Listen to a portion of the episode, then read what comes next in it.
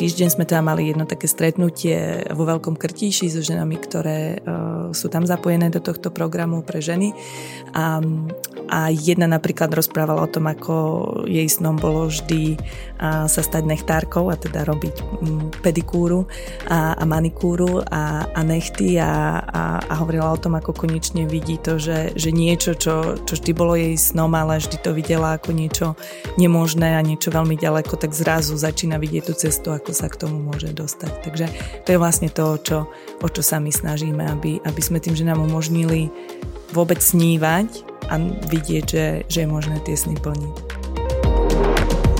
Vítajte pri podcaste Dobré správy z východu. Ja som Laura Dittel, riaditeľka Karpatskej nadácie a aj dnes sa budem rozprávať s človekom, ktorý robí z východného Slovenska lepšie miesto na život. Mojou hostkou je sociálna inovátorka a moja kolegyňa Veronika Miškech-Fričová. Vítaj Veronika. Ahoj. Len nedávno si sa dostala na mapu sociálnych inovátorov. E, ktorú vlastne zostavuje nadácia Pontis. Je tam 461 odvážnych a inšpiratívnych osobností, ktoré sa snažia meniť spoločnosť k lepšiemu. Jednou z nich si aj ty? Áno, to je pravda. sme, tam, sme tam obidve. Mám z toho radosť. E, čo robíš ty, aby bola spoločnosť lepšia? Čo robím ja? No ja e, sa už roky venujem práci v neziskovom sektore. Začala som sa takejto práci venovať v zahraničí, kde som dlhé roky žila a potom po návrate na Slovensko je toto sféra a oblasť, ktorej sa venujem. A, a všetko svoje vzdelanie, skúsenosti, úsilie, energiu no, vkladám do toho, aby, aby som prinášala teraz konkrétne na východné Slovensko rôzne spôsoby, ktoré, ktoré menia tento región a, a to, ako sa ľuďom tu na v tomto regióne žije. Povedz nám ešte trošku viac možno o tom, že, že čo robíš u nás v Karpatskej nadácii. Že v Karpatskej nadácii pracujem s celým tímom nadácie a na všetkých našich programoch, na programovej stratégii a taktiež na tom, aby sme mali dostatok financií pre, pre to, čo chceme dokázať a, a spraviť. A, a taktiež sa snažím prenášať skúsenosti a, a, a vedomosti, ktoré som mala možnosť získať a mimo Slovenska, teda keď som pôsobila v zahraničí a aj práve tu na do nášho regiónu. Napríklad jedným z takýchto programov, čo teda považujem za takú svoju vlastnú iniciatívu a niečo, čo som, čo som ja priniesla a vytvorila, taký program Upre ženy, ktorým sme začali teda ešte minulý rok a začali sme štúdiou, ktorou sme teda mapovali a situáciu v rómskych komunitách týkajúcu sa postavenia rómskych žien a hlavne v súvislosti s, so zamestnaním rómskych žien.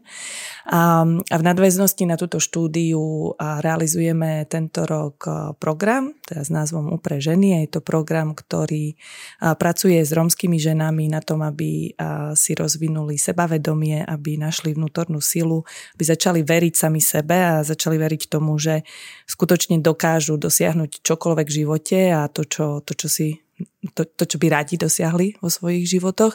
A opäť je to spojené vlastne s tou profesionálnou stránkou, takže snažíme sa tým ženám, a, snažíme sa e, im pomôcť, aby našli tú vnútornú silu, aby sa dokázali zamestnať a nielen si nájsť zamestnanie, ale nájsť si také zamestnanie, po ktorom túžia a aj sa na tom pracovnom trhu udržať. E, na to, aby toto ženy v rómskych komunitách mohli dosiahnuť, potrebujú aj podporu rodiny.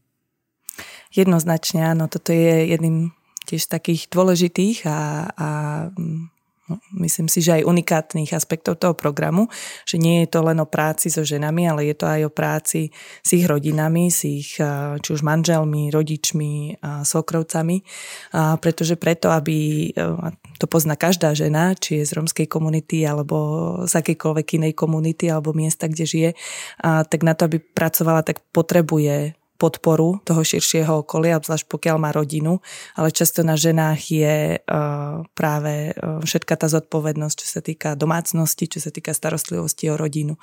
A pokiaľ tá žena potrebuje mať čas na to, aby či už sa mohla vzdelávať alebo teda pracovať, tak potrebuje si nejak prerozdeliť tie roly a povinnosti, ktoré teda často sú v tom tradičnom nejakom ponímaní dávané na tú ženu.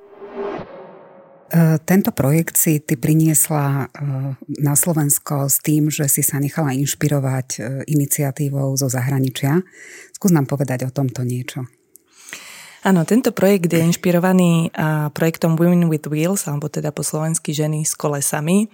A je to iniciatíva, ktorá už v Indii funguje viac ako 14 rokov a mala som možnosť na nej pracovať nejakých 4 alebo 5 rokov. A táto iniciatíva vyhrala mnoho ocenení, zakladateľka tej iniciatívy získala mnoho ocenení za túto prácu.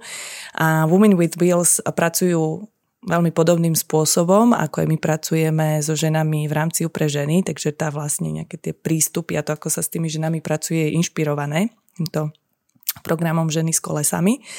A, ale taký vlastne to špecifikum tohto indického programu je v tom, že umožňujú ženám so slamou vo veľkomestách, aby sa stali profesionálnymi šoférkami. A, a na to, aby sa uplatnili v tejto profesii, tak samozrejme potrebné presne to, o čom som hovorila, to posilňovanie sebavedomia, toho, aby tie ženy našli tú vnútornú silu, aby pochopili, aké majú práva a to, ako môžu si tie práva uplatňovať a, a ako a prekonávať prekážky, ktoré ich stretnú vlastne na, to, na tej ceste za tým, aby, aby získali zručnosti a, a skúsenosti potrebné pre tú prácu, ale potom už aj keď, keď začnú pracovať.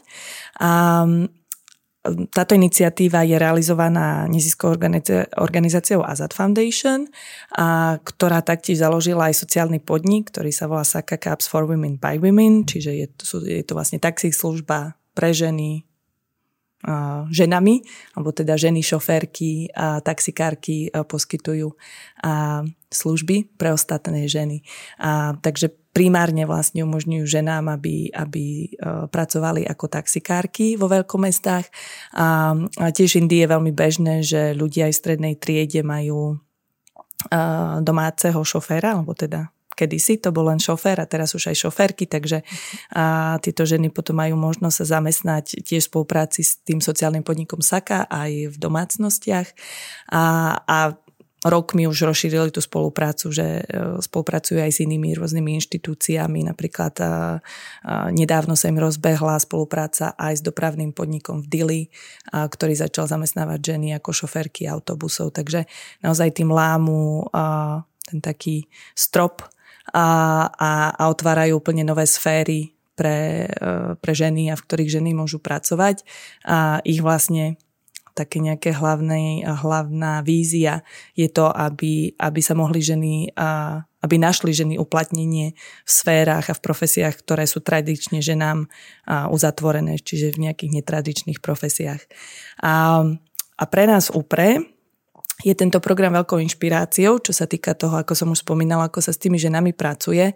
A, a, a vlastne sme s, e, pracujeme s tou premisom, že na to, aby tá žena a, sa naozaj uplatnila na tom trhu práce, tak nestačí to, aby jednoducho jej nájsť nejakú, sprostredkovať to, to zamestnanie a, a, a nechať ju, nech si sama pomôže, ale treba ju nejak predpripraviť na to všetko a naozaj budovať to sebavedomie a, a možno aj nejaké očakávania a sprevádzať je na tej ceste aj možno na začiatku, keď začne pracovať.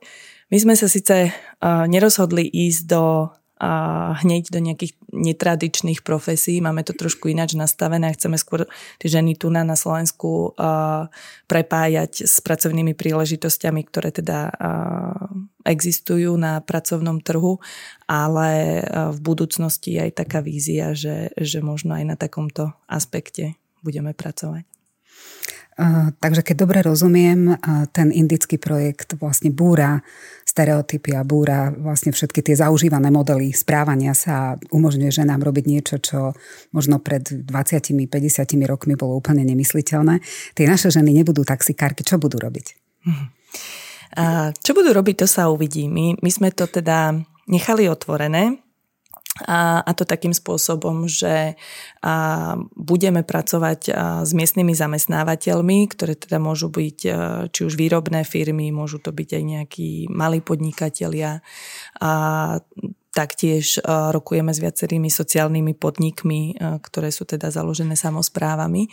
A, a chceme dať ženám možnosť vybrať si, a čo z tých ponúk, ktoré teda na trhu sú, e, by ich zaujalo a, a potom nejak e, sprostredkovať to, aby teda mali možnosť získať pracovnú skúsenosť alebo pracovné miesto a spolupráci s, s týmito partnermi, zamestnávateľmi, ale taktiež súčasťou nášho programu, čo napríklad Women with Wheels nemá, ale my, pre nás to bolo dôležité to dodať, je um, taký aspekt uh, nejakého osobného rozvoja, uh, zadefinovania si vlastných profesionálnych cieľov, čo by som teda chcela dokázať, a kam by som sa chcela dostať a ako sa tam viem dostať, čo potrebujem, akú nejakú ďalšiu kvalifikáciu, kursy možno potrebujem spraviť, čo si potrebujem zistiť. Takže um, náš tím programový nie len školy, ale aj pracuje s týmito ženmi, ženami na individuálnej báze a pomáha im nájsť tú cestu k tomu, k tomu, čo teda by naozaj chceli robiť. A minulý týždeň sme teda mali jedno také stretnutie vo Veľkom Krtíši so ženami, ktoré sú tam zapojené do tohto programu pre ženy. A, a jedna napríklad rozprávala o tom, ako jej snom bolo vždy sa stať nechtárkou a teda robiť pedikúru a, a manikúru a, a nechty a, a, a hovorila o tom, ako konečne vidí to, že, že niečo, čo, čo vždy bolo jej snom, ale vždy to videla ako niečo nemožné a niečo veľmi ďaleko, tak zrazu začína vidieť tú cestu, ako sa k tomu môže dostať. Takže to je vlastne to, čo, o čo sa my snažíme, aby, aby sme tým, že nám umožnili vôbec snívať a, a, a vidieť, že, že je možné tie sny plniť. Výborne sa to počúva a ja dúfam, že to bude, bude v tých komunitách úspešné, ale opýtam sa ešte, že čo očakávame vlastne od tej komunity, e, možno majoritnej, možno od samozprávy, možno od ostatných tých aktérov, ktorí žijú e, na tom mieste, kde ten, kde ten program implementujeme. A očakávame to, že, to, že e, sa s nami spoja a že e, budú s nami zdieľať tú, tú víziu a, a, a ten sen, ktorý aj my máme spolu s tými ženami a že nám pomôžu v tom, aby, aby tým ženám umožnili ten sen naplniť. Takže samozprávy samozrejme sú pre nás dôležité, lebo či už vedú sociálne podniky, alebo teda nejakým iným spôsobom často spolupracujú s marginálnymi rómskymi komunitami. A Takže e, snažíme sa vytvárať rôznorodé spolupráce, ktoré nejakým spôsobom nám pomáhajú v tých našich aktivitách.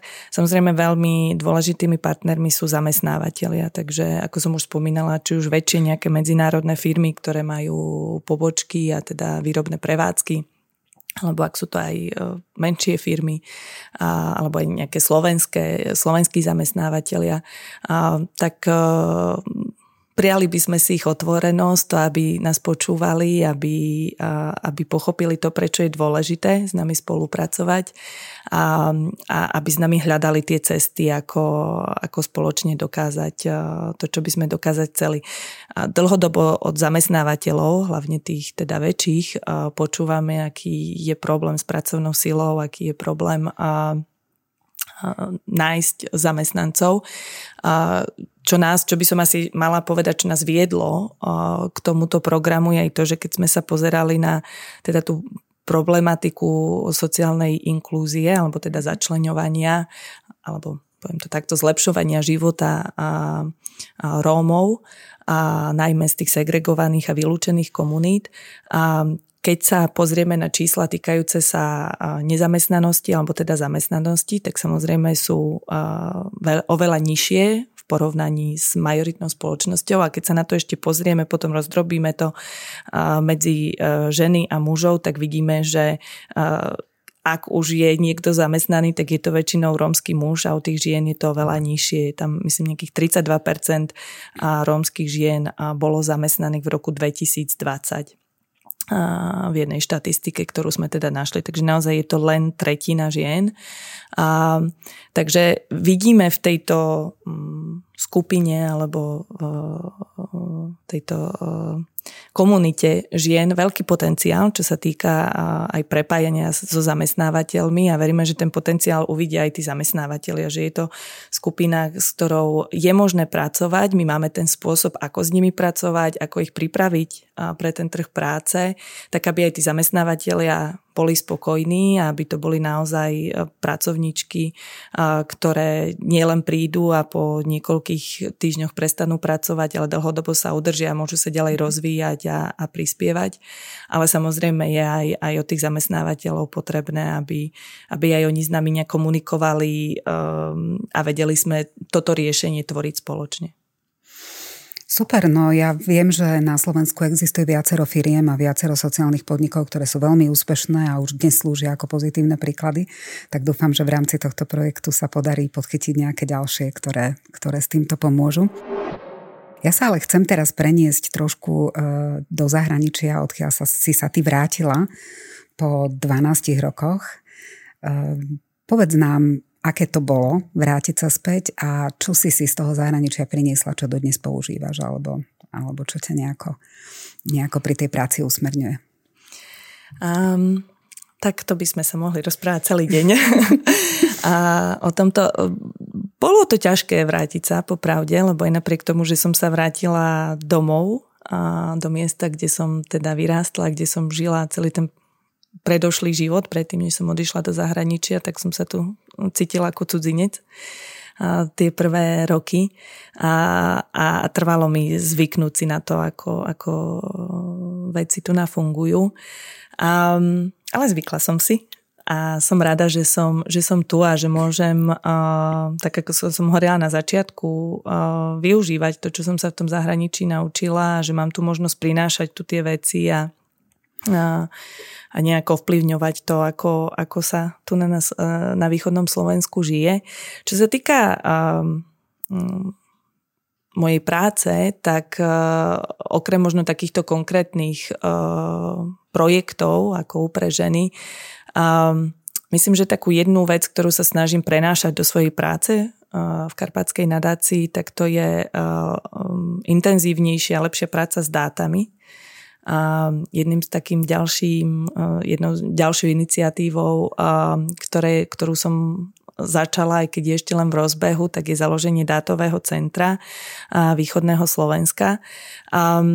A e, prostredníctvom tohto dátového centra by som chcela docieliť to, aby nielen to, čo robí Karpatská nadácia, ale všeobecne, pokiaľ sa bavíme o nejakých sociálnych iniciatívach, iných neziskových e, organizácií, ale aj zo strany verejnej správy, a aby sme mali k dispozícii e, viac a kvalitnejšie dáta, ktoré odzrkadľujú a, nejak viac do hĺbky komunikujú alebo teda poukazujú na to, aké problémy tu máme, čo sa mení, čo sa nemení, akým spôsobom, takže nech to, čo sa robí, nech je na základe dát a nie len na základe nejakých pocitov alebo, alebo toho, čo možno často vieme, ale, ale nie je to nejak úplne uh, dátovo podložené.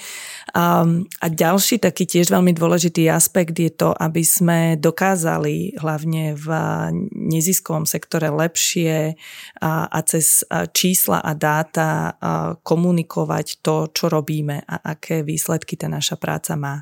Um, v lete som bola na jednej takej konferencii s názvom Participácia 2.0, ktorú organizovala spolnomocnenec pre rozvoj občianskej spoločnosti. A toto v diskusii, ktorej som sa zúčastnila, tak bola jedna z tém, o ktorej sme rozprávali, že, že to je niečo, čo teda viacero organizácií cíti aj ľudia z verejnej správy, že, že jednoducho, aj keď neziskový sektor a robí skvelé veci, má za sebou skvelé výsledky, ale často to nevie poriadne vyhodnotiť a, a cez tie dáta to odkomunikovať tak, aby tomu rozumeli tí ľudia možno v iných sférach, ktorí to potrebujú trošku iným spôsobom uchopiť a pochopiť. Určite, s týmto, s týmto veľmi súhlasím, pretože sa s tým boríme už dlhší čas a a možno aj vďaka tebe e, budeme, budeme v tomto trošku lepšie a budeme viac, viac dávať pozor na tieto aspekty našej práce. Ja som e, zabudla povedať, a ty si tu tiež nespomenula, že kde si ty bola v zahraničí. Teda okrem Londýna to bola aj India. Ja som áno, 12 rokov som žila v Anglicku, prvý rok v mestečku Ivšem, ale potom som bola v Londýne, kde som vyštudovala aj bakalára, aj masters. A tam som teda profesionálne pôsobila, pracovala. A, a potom som dva i pol roka pracovala teda pre Azad Foundation a Saka v Indii a aj keď vtedy som už viac menej si tak rozdielovala čas medzi Slovensko a Indiu, takže travila som aj, aj tam veľa času, ale čiastočne som aj pracovala pre nich tu na zo Slovenska na diálku predtým, než sme všetci sa naučili pracovať na diálku vďaka covidu.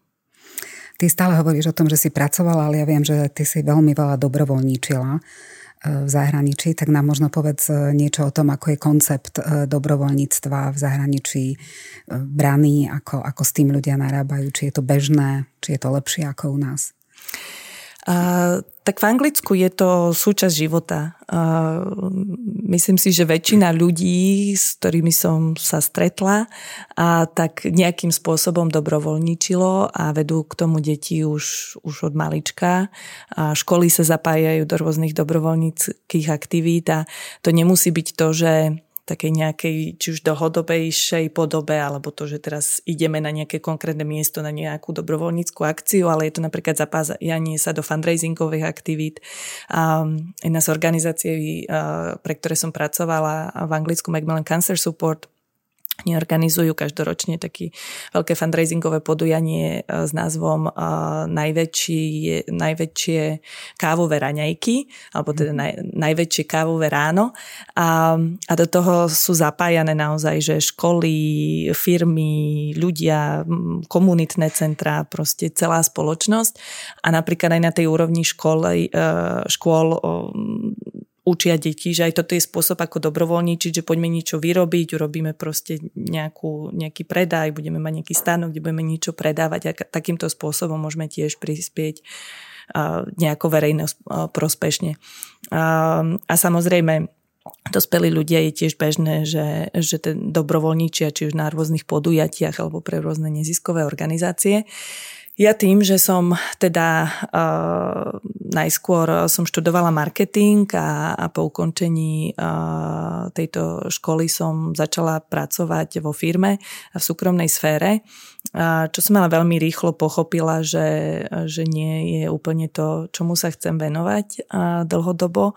Um, a, rozhodla som sa, že, že sa teda vidím skôr v tom neziskovom sektora že, a že to je ten priestor, do ktorého by som sa chcela dostať, ale uh, v Anglicku je to, je to uh, sféra, ktorá, kde nie je veľmi ľahko sa, sa dostať, je tam veľký záujem pracovať a mnoho ľudí začína práve v súkromnom sektore a potom sa rozhodne presunúť sa do neziskového, takže, takže je tam uh, dosť veľa súťaže.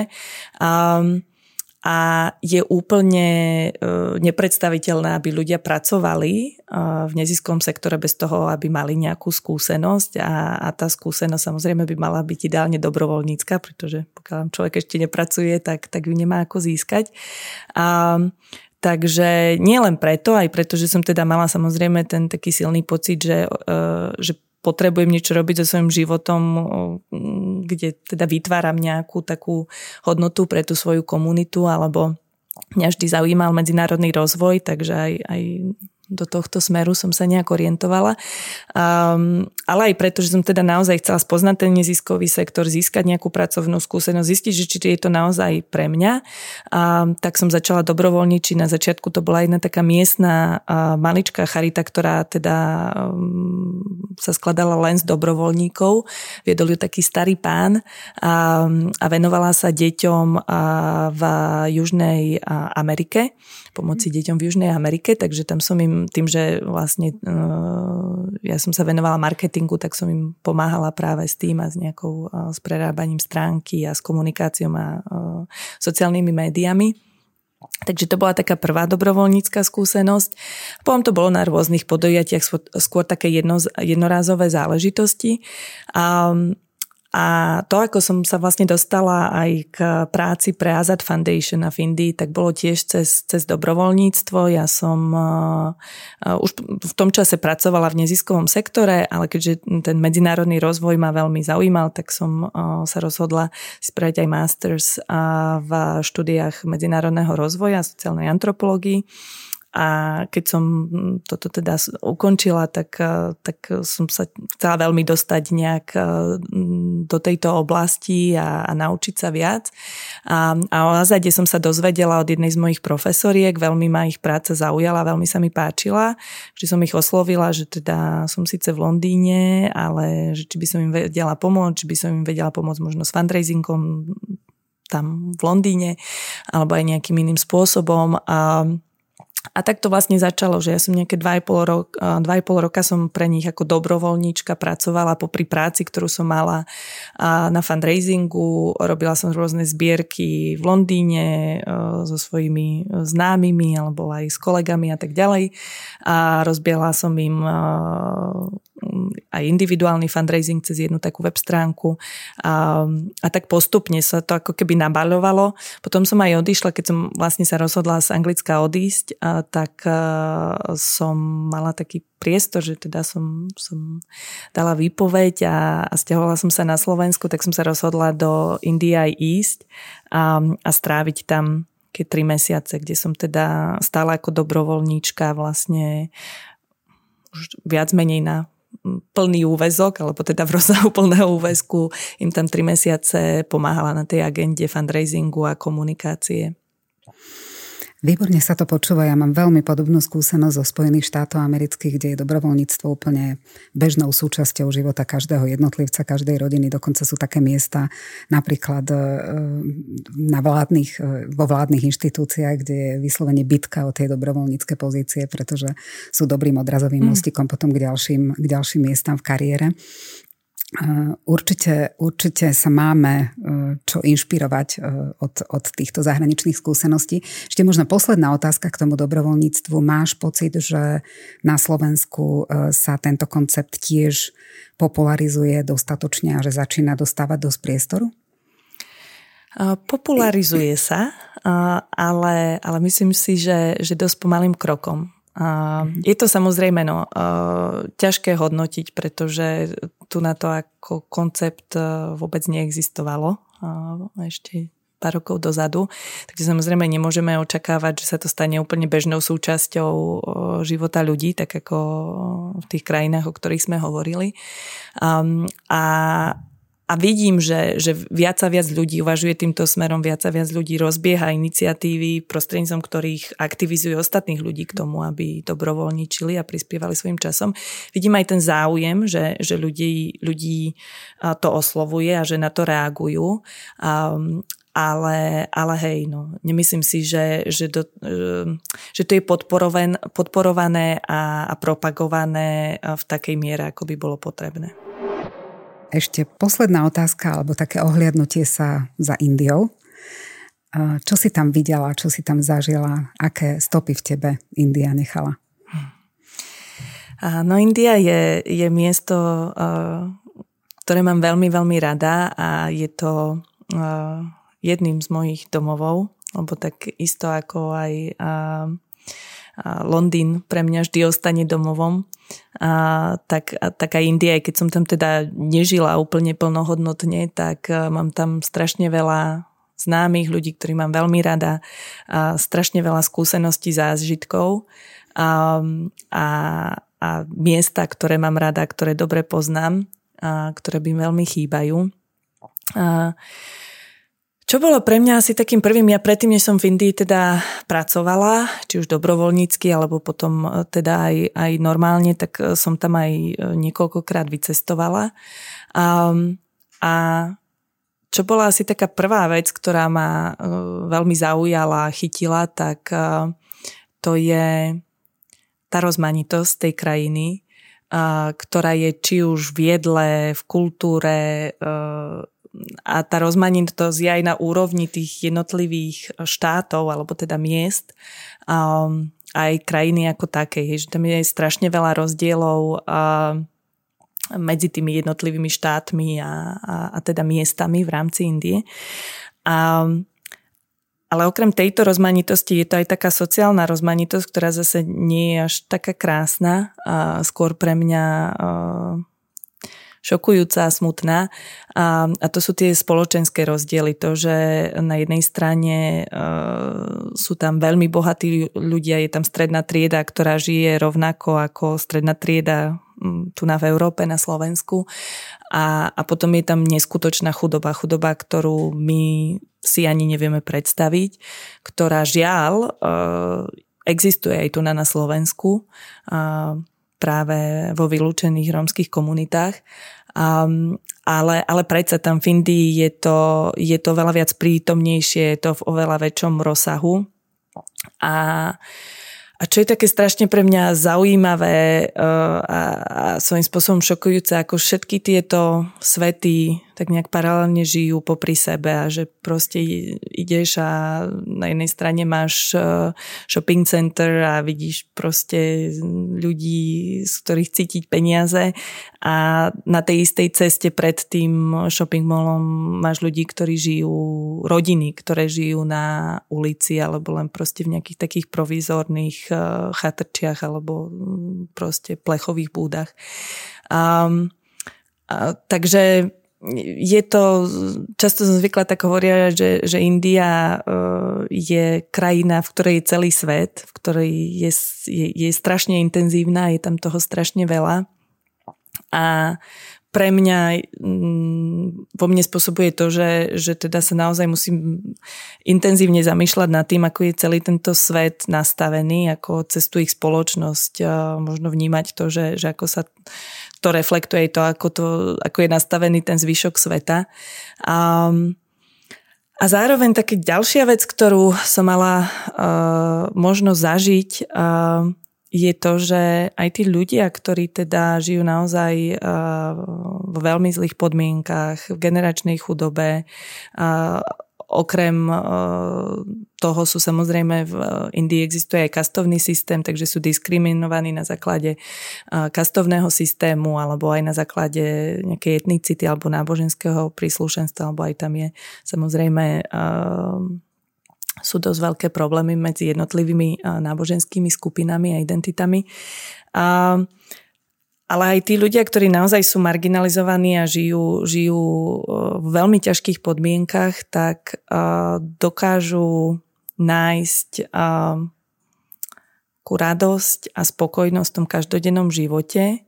A, a mala som možnosť aj byť v slamoch a v príbytkoch ľudí, ktorí v tých slamoch žijú a a to, ako sa proste správali, akí sú pohostinní, ako sú štedrí, aj napriek tomu, ako málo majú, tak to mi v mnohých veciach otvorilo oči. Rozumiem. Ešte možno posledná otázka, aby sme neskončili takou úplne smutnou náladou. Ty si v Indii študovala aj jogu a dodnes sa jej venuješ. Čo pre, čo pre teba yoga znamená? Neštudovala som ju v Indii, v Nepále mm-hmm. som ju študovala, ale vždy, keď som v Indii bola, tak som aj tam chodievala do školy. A čo pre mňa yoga znamená? Yoga je pre mňa spôsob, ako hľadať rovnováhu vo svojom živote. A pri tom, ako žijem ja svoj život, ako si myslím, že ho žije väčšina z nás, že sa stále niekde ponáhľame a stále sa toho deje strašne veľa. A tak e, yoga je ako keby taký ten protipol toho. Je to niečo, čo ma uzemňuje, upokojuje, kde, kde viem mm, spomaliť a, a, a pomáha mi to potom nejak spracovávať tú, tú rýchlosť a to všetko ostatné, čo sa v živote deje a, a okrem toho, že teda ja jogu a, sa jej venujem a, a cvičím ju pravidelne, tak a, aj sa o ňu delím s ostatnými ľuďmi a, a vediem hodiny jogy aj pre dospelých, aj pre deti posledný rok. Odkedy mám syna, tak som sa teda začala venovať aj tomu, ako zdieľať jogu s deťmi. Úžasné. My sme teda veľmi radi, že si s nami, že si sa vrátila zo zahraničia a ostala si na východe Slovenska. A teda dúfam, že všetky tie skúsenosti, ktoré si sem priniesla, ti budú aj naďalej dláždiť cestu e, v tom najpozitívnejšom slova zmysle a že to budeš vedieť aj naďalej e, zúročovať. E, my sme veľmi radi aj, aj za to, že si v Karpatskej nadácii a okrem toho, že si naša kolegyňa, si aj moja zodpovedná zástupkyňa. Takže je to úplne úžasné, že ťa máme medzi nami. Veľmi pekne ďakujem, že si si našla čas na tento rozhovor a že si sa s nami podelila o svoje skúsenosti. A ja ďakujem za pozvanie a príležitosť sa o ne podeliť. Dobré správy z východu pre vás pripravuje Karpatská nadácia. Ak sa vám podcast páčil, môžete jeho tvorbu podporiť na www.karpatskanadácia.sk v sekcii Daruj teraz. Pomôžete nám robiť z východného Slovenska lepšie miesto pre život.